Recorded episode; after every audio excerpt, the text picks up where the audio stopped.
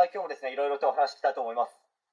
え今回はですね、2030年代、40年代は先が読みづらいですねという大変な話に関して、まあ、ちょっと話していきたいと思います。2030年代、40年代はあらゆるものの構造変化が起きる時代になるのではないかと、まあ、自分が勝手に思っているだけです。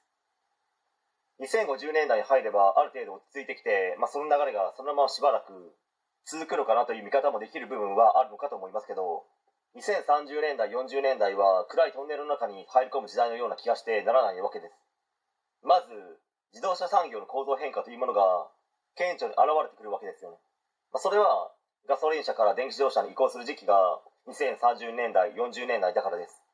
まあ、車が電気自動車になるということは今までガソリン車に使われていたさまざまな部品が必要なくなるということですので今まで続いてきた自動車産業の構造変化も余儀なくされるわけですよ、まあ、そうなるとですねそれがそのまま日本の社会構造の変化にも影響を及ぼしそれが格差社会にもつながっていくのかと思います、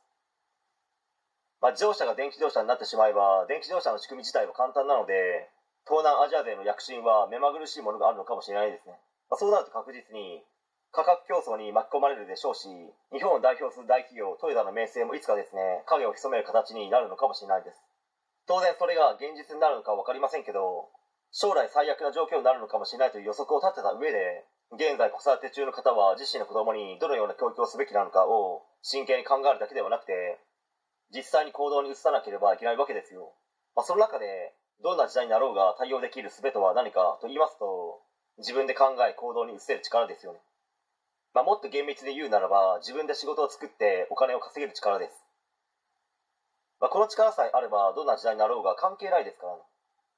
逆にこういった力を身につけないで常に人に頼りっぱなし自分で考えることも動くこともできないとなってしまうととても大変ですよということをしっかりと念頭に入れ